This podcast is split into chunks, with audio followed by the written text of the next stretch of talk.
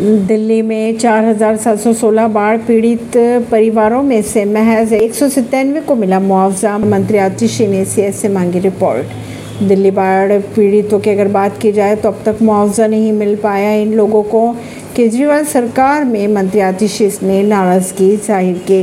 उन्होंने मुख्य सचिव को सोमवार शाम छः बजे तक स्टेटस रिपोर्ट सौंपने के निर्देश भी दिए। परवीन सिंह नई दिल्ली से।